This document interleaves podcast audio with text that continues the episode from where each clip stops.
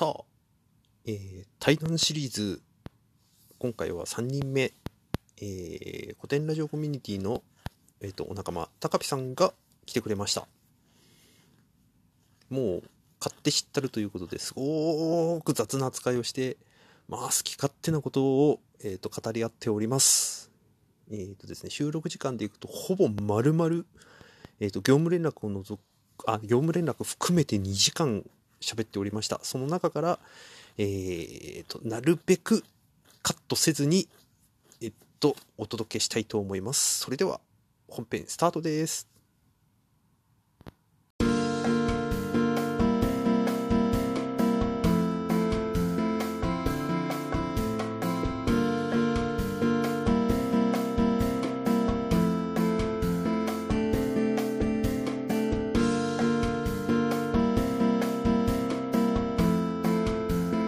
というわけで、ぬるっと始めます。はい、お願いします。木さんですよ、みたいな。お願いします。はい。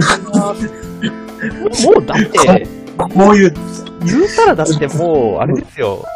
あの、スポーツ恋愛の本当に第1回で顔合わせた時以来じゃないですか、もう言うたら。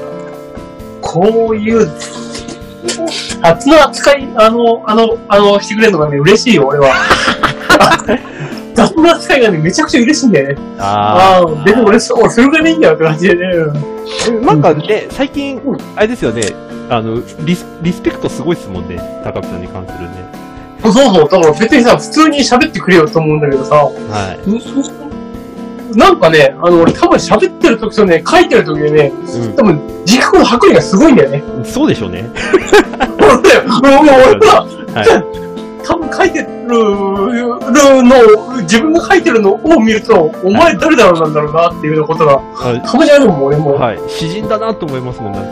うん。はああ、あ、あ、なんかおかしい人いんなっていうふうな、なことは俺思うんだけど、まあまあ、まあまあ、まあいいかと思って。い。いやいや、いや、嬉しいですよ。ね、あの、アウトプットした方がいいよって、ね、うん伊丹さんのラジオで言ったのずーっと、ね、実践してくれてるなんて。だって、やってみないとわかんないじゃん。まあもちろん。だって、言われてみてやってみてさ、うん。はいあ、それは、あの、良かったのか悪かったな、かったのかなんてさ、やってみてわかんないことばっかりなんだからさ、はい。ああ、確かにやってみると、ああ、ほんとね、うん。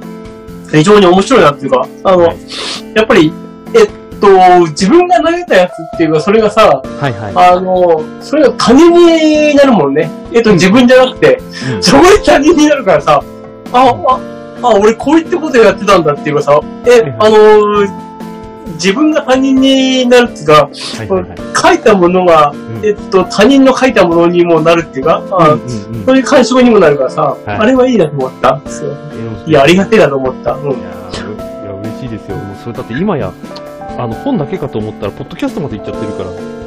まあね、うん、不思議とやってますね。ただやった方がすごいも、いや、面白かった。いい、いいですよ。実に、実に。はい。いや、ありがてえと。うん。もう、い今、あ、ちゃんと感想書こうって僕が思ってるぐらいのものになってきました。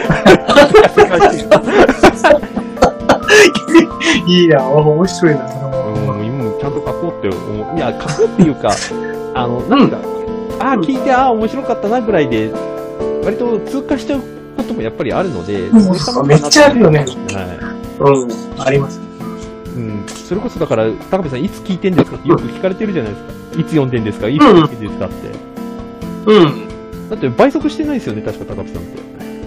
俺、1.5くらい。あ、あの、2にしちゃう、あ、なるほど。おお倍速かけてる。2にしちゃうと、はい。あの、全部取れなくなるもんね。あの、そうですね。ね、あの、よっぽど耳慣れしてるとさ、あの、あれだけかもしんないけどさ、はい。1.5くらいの俺はいっぱいだなって思ってさ、ああ、なるほど。僕だと未だに当倍ですもんだって。当 倍もいいんだよ。当倍がさ、あれだ、いや、わかるんだけどさ、いそうすると、俺の時間か。ですよね ですよね。そう。いいなっていうか、これでいいか。いや、それは、難しい。いや、難しいですよ。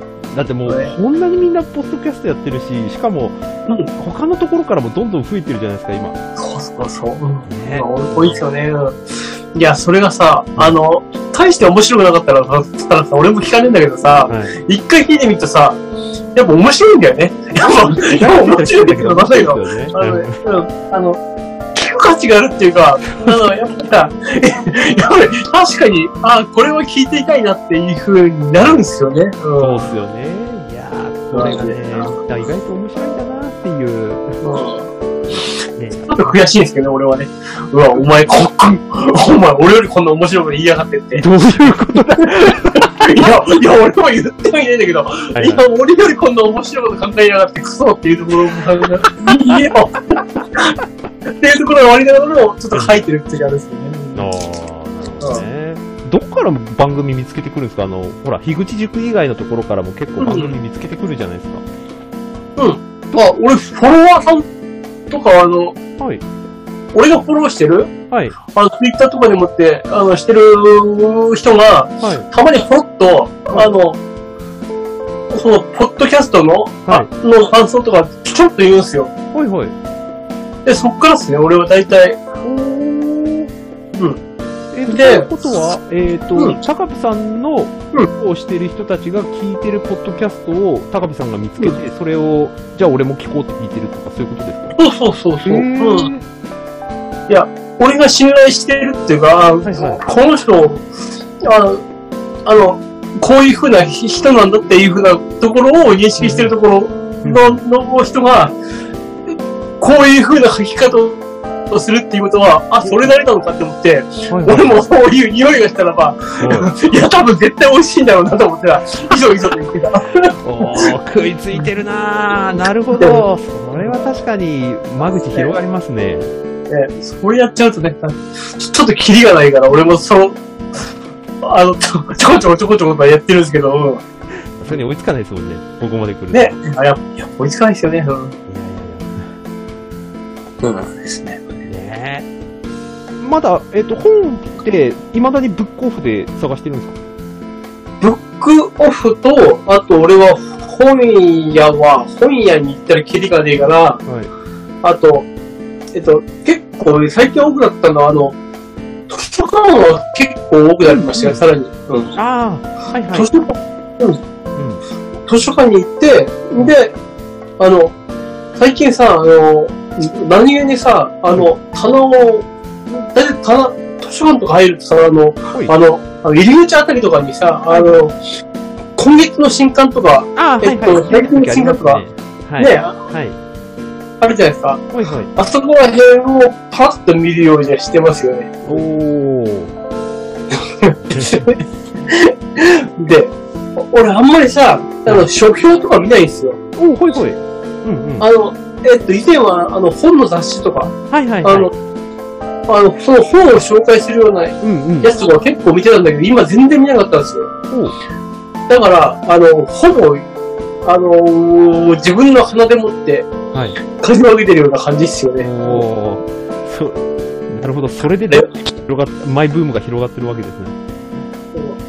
あれはね、あの、あの、本の雑誌とかは確かに面白いし、あれなんですけど、あの、あんまりにも当たりのやつしかやんないんですよ。うん。まあ、そりゃそうですよね。あ、確かに俺これ面白いけど、はいこれは当たりすぎるんだよって。はいこっから俺はちょっと外れたやつが欲しいんだよっていうところを、はいはいはいはい。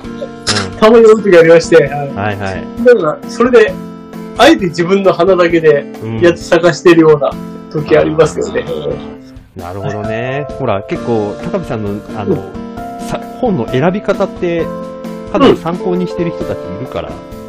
何なんだろうね、あれね。別に俺、その時あるやつ、あの、言ってみればさ、はいはその時自分の手元にあい。うんたまたま、あの、縁があって触ったやつだけでさ、うん。こんなもので別にそんな参考するに足りる、足りるようなもんじゃないねって思いながらもさ、マジで思うんだよね、俺は。なんでそこまで言うのがあるってさ。うん。いやいやっぱり、あれですね。積み重ねたものやっぱ見てるとそうなるんでしょうね。けど、あんまりたださ、うんあの、自分が面白くないっていうかさ、そんなに、あれじゃないやつはさ、紹介しないけどさ、で、そんなにもあれのやつは紹介しないけど、ただこれは良かったよっていうやつはさ、とりあえず、さあげたくもなりますよね。これ良かったんだけどって、別に、そんな古いとか新しいとか関係なくてさ、うん。ね、ね、ね古いやつが古い、まあまあ、あの、情報の古さはもちろん。あるけれども、中身まで古いかっていうとまたね、話別だったり、その人にとって価値がないとも言い切れないっていうのはありますからね。うん。うん。逆にそれは注目してるというか、僕、これ、あの、読み手側。の視点で読ん。でる人だから、あの、本のその、にあんまりせいにしたくない人なんですよ、正直言うと。ごめん、本に？本のせいにしたくない人なんですよ。面あ、白く。本のせいにする。うん。はい、うんしたくない人なんですよ。だから、うん。例えばその、うん。高部さんがこの前買ってた、あの、小説の読解の本とかにもあったけれども、うん。うん。例えばその、著者の背景だったりとか、うん。まあ、あの、人物表に関わるその、著者のあの、心理描写の、えっ、と、心理状態とか、まあ、そこら辺の背景の話とかを見ていくと、実は読み取れるものって1個や2つは、まあ、大体あるっていうケースが多いんですよね。ビジネス本とかだと。うん。だから、割と、なんていうかな、この本はこの著者の書き方が下手くそだからだ、みたいな風なことよりは、汲み取れる自分の量を増やすっていうところの方が僕は割と重視してる人間だから、割とね、古い本とかでもちょこちょこ読んじゃうんですよね。うん。こっちの受け手の方の、あの、時代差も、っていうか、あの、うん。時代になる分だけさ、はい。あれだもんね、なんか、標的がちょっとはいはいはい。と取りにくくなる感じしますもんね。あ、もちろの、んもちろん。うん。うん。それは、それぐらいじゃいや、ある、あの、しょっちゅうありますよ。なんでこいつこんな書き方してんだろうみたいなのはあるけれども、よくよく考えたらこの人たちのいる時代って、ねそんなに大衆向けに書いてないケースもあるよなってこともあるし、うんうんうんうんうんうんうん。あとはもうその人がそういう人だからみたいな。村上春樹なんかもそうですよね。もうこういう人だからっていう本しかないと思うや。そう肌に合う合わないはもうもはやその著者の問題じゃないからね。僕らの問題だからね。こっちの問題だって話もうこっね。ちの問題ですから。うん。いや、いいですね。者書き終わってもうおしまいですから、そういう意味で。そうだね、うん。うんあのー、もう向こうはボールを投げただけですかね。もう、そうそうそう。ボールを投げちゃったからもう何もできないんだよね。そうそうそうそう。うん、それはね、うん僕も昔、うんあの、協調で本を書いたことがあるから分かるんですよ。もう書き終えたらもう開放感しかない。もう手放したみたいな。うん。書くまでつ。もういつ終わるかな、いつ終わらせようかなとかってもう書いてるんですけど、書き終わってもう考慮でやって、うんバッもうただ他人事のように本、ああ、できたみたいな感じで本見てました、ね。あ、そうなんだ、やっぱり。いやーもう、もう、もう、もう手放し、手放す感覚に近いですよ、本当に。もう、我が子のごとく去ってったみたいな。我が子っぽいんだけれども、それはね、うん。去ってったらもはや自分の肉体の一部ですらない。なんだ、あ なんだこれ、みたいな感じですよ。だってね、あのー古典コミュニティってところと、勝さんなんかそうか、あの、本出したらうん、割とね、先生とかって呼ばれる世界ですから、日本って。あ。ね、勝さんにも今度聞いてみたいけど、なんか本書いて、そうやって書き終えて、もう脱行した後、なんか先生って言われた時、手放した感覚がある人が先生って言われたり、本出したすごいですねって言われたら、どんな気持ちなんだろうなって。俺のもんじゃないのに俺のこと言ってるよみたいな感じになんないのかなと思います。不ああ。思議というか、まあ毎回そうですよ。なんか文章書いたりした時も本当にそうで。生みの苦しみみたいなもんってやっぱりあって、それ超えるとおそらくね、うんあの、アウトプットのレベルって上がるんだろうなとは思ってはいるんですよ。うわあ、ああ、ああ、あ、そうだ。これを超えるとまだ違う形になるかもしれないんだね。あ、それはうん間違いなくそうだろうなと思ってて、こう、あの、そういうの受けた時もやっぱりあるし、例えばうん5年、6年ぐらい前に書いた記事って僕、同じの書けって言っても書けないですもん。その時のやあっぱりやあ、っぱりあるから、うん。なんでこんな書いたんだろうって。まあ、青臭かったり、なそれこそ、うん高部さんじゃないけど、なんか、うん自分に酔ってるみたいな文章とかも書いたりするけれども、うん。でもね、うんオンリーワン感がありますよ。そういう発言すると。超手放しか、手放したんだろうなっていう感じはありますよね。うん。ね、そこ超えなきゃいけないんだろうなっていうのはね、常に思ってます。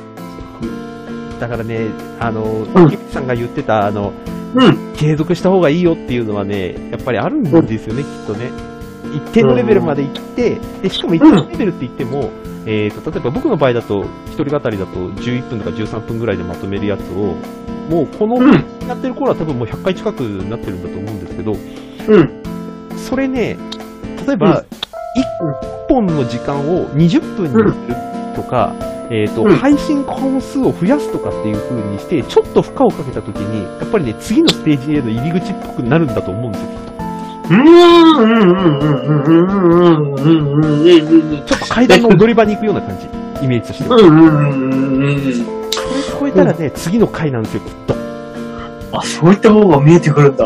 多分、多分ね、か、思います。かもしれないよね。うん。いや、思いますよ。だってそれこそ、文章を書くのも、最近すごく気づいたのが、えー僕今まで割とその情報量をそぎ落として、やっぱりうん簡潔にまとめるみたいな形の方をよくやってるタイプなんですけど、うん。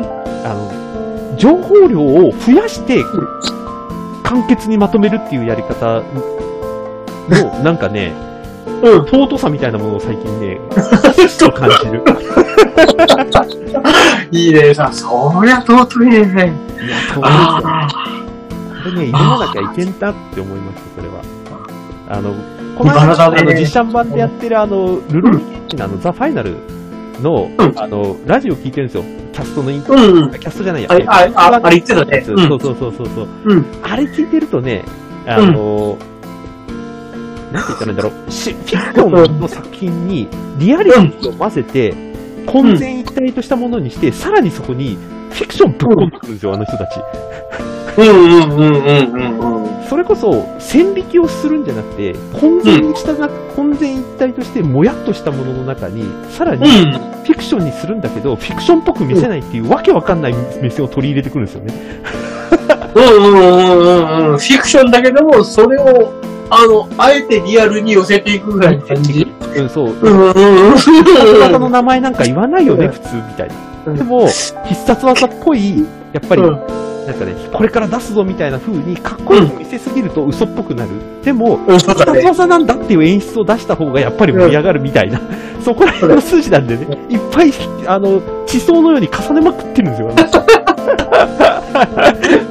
はあ、そうだよね。えっと、ほら、必殺技っていういうくらいなら必ず殺す技なんだから、はい。それぐらいの、いあの えっと、自分の気迫も乗せないといけないもんね。はい。そうだね。そそうだよね。うん。そそれを言ったらバレるかもしれないけど、それがバレた上でも、やっつけるぐらいの気持ちを乗っけるんだね。で、乗っけないといけない。そうそうそうそうそうそう。いいだよ。よし、分かったよ。うん。だから、フィクションっぽく見せないん。だけど、やってることはやっぱりね、リアリティとかフィクションに近いん。ですよね。あの、例えばその、ルローニケンシのあの、日村ケンシって基本的に坂本を使ってるから、うん。基本的にあれなん。ですね、あの、ドンキで叩いてるに近いん。ですよ、アクションって。そうだね。うん。バンバンバンバンって叩いてるイメージなん。だけれども、うん。うん。じゃあそれが、えーっとね、実際の戦いになった時に、うんえーっと合理的になってるかっていうと合理的になってないケースっていくらでもあるわけですよ。うん。うん。うん。うん。うん。うん。だけど、うんここは感情が乗っかってるから、普通の刀を叩き割ったみたいなのって、ありす、ありそうでないでしょ？みたいな。でもね、起こさなきゃいけないんだよみたいな、そんな感じです。細かく見ていくと、な、バカなのはやっぱりたくさんあるんだけれども、でも、うんこれをフィクションだとしても、やっぱりリアリティというか納得感を持って見せるっていうのって、あの情報量をたくさんぶち込んでるからこそ、そそこに凝縮したものの中に僕らはいろんな目線を感じることができるし、感じ取れなかったとしても、見た目ですごくおーってなるみたいな。多分そういうことなんだろうなと思ってて。読み解くね。マイトさんも、すごいところまで。うん、だからね、情報量を増やすんですよ。しかも、ルルルロケのキャあのスタッフの人。うん。うん。おかしいでしょつって。あんなワンシーンのところだけのためにどんだけぶち込んでるの？みたいな設定を、裏設定をいっぱいぶち込んでるんですよ。まあ、どの作品でもそうなのうんわかるんだけど、でも、んルロケンのススタッフの人たちはね、ちょっとね、気がおかしい。言ってたね。それも前。おおかしいよ、この人たちって。あ壊さなくてもいいもん壊そっかってその場で言って決めて壊すとかね、できちゃうんだって。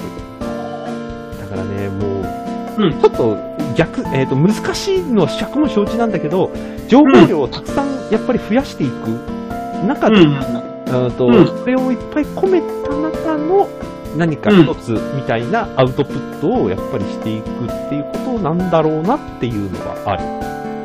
このこここしばらく思ってて今後の課題っすね。だからそうすると読み方が変わりますしね。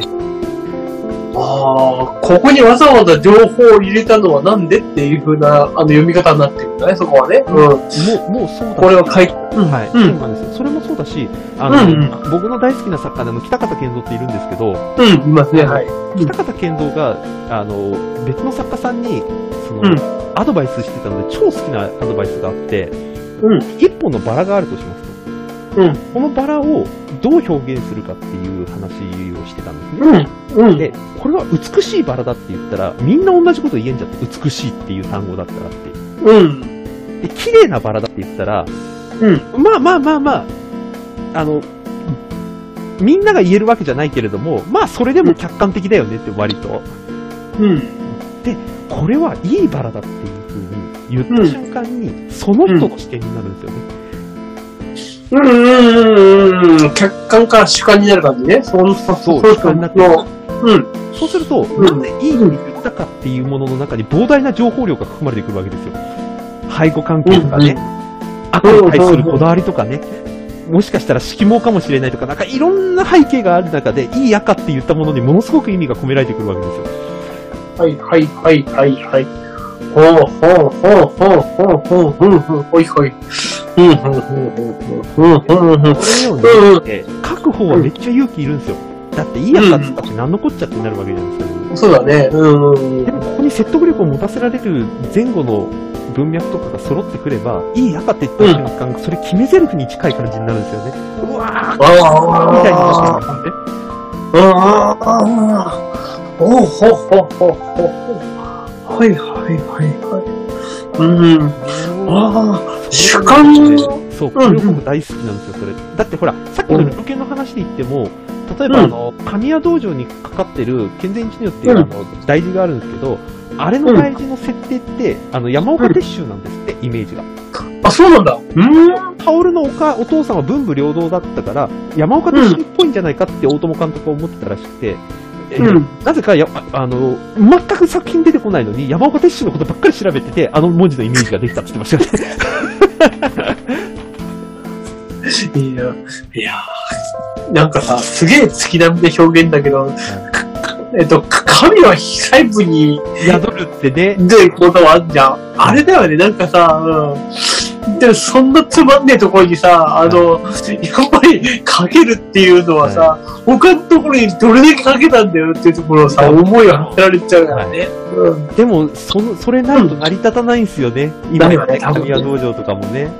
うんだからそれまでのいきさつみたいなものって映像とかで表現できないけれども、そのワンシーンの中に、それを感じさせるやっぱり演出というかそのセットの作り方みたいなのをやっぱり込めてくんですよね、みんなね。だからね、多分絶対そういったなっちゃうと、この光の当て方はこうだから、こうだからこうだからとか、絶対勝てないよね。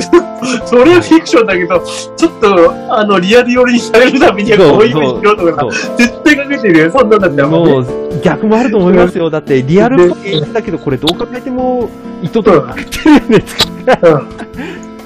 だからこれね、ほあの本の表現とかにもまんまあるなと思ってるんですよ。うんうんうんうん。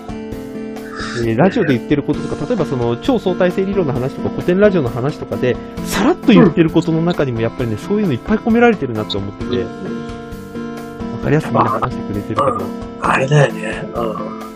下地があるからさ、い。あの、その何気ない言葉にもさ、深みがあるんで、その、探っていけるもんね。ああ、この下地があるからこの言葉が出てきたんだけどあさっ。て、そうね、それがね、共有でうんきる、その楽しさっつったらないっすもん。あでもね、自分が言ったらね、理解されるかどうかわかんないんですよ、それ。怖い怖い怖い。ああ、怖い怖い怖い。怖い怖い怖あい。いやね、これが分かってるから昔の文豪ってね、あの、酒の集大さらしててもね、許されたんだと思います。そういうの書けるから。ああ、そうそう昔の文豪ってお酒の失敗ばっかりしてるし、してますね。しょっちゅう熱海で、あの、執筆活動してたりとかするけれど、うん。ね、最高の環境を求める権利あったんだろうなと思います、ほんと。ハルキンから逃げたり、シャッキドリから逃げたり、逃げてたりとかするっていうね。何やってんだろうもう、もうこの人は人間として終わってんだろうと思いながさ、終わってるんすよ、だって、本当に。おめえ、そんな女に手、手出して、たまにするわけねえだろって、すげえなってなるとさ、もうね、うん。でもその日しか書けないもん書くから、あの、アウトね来るしね。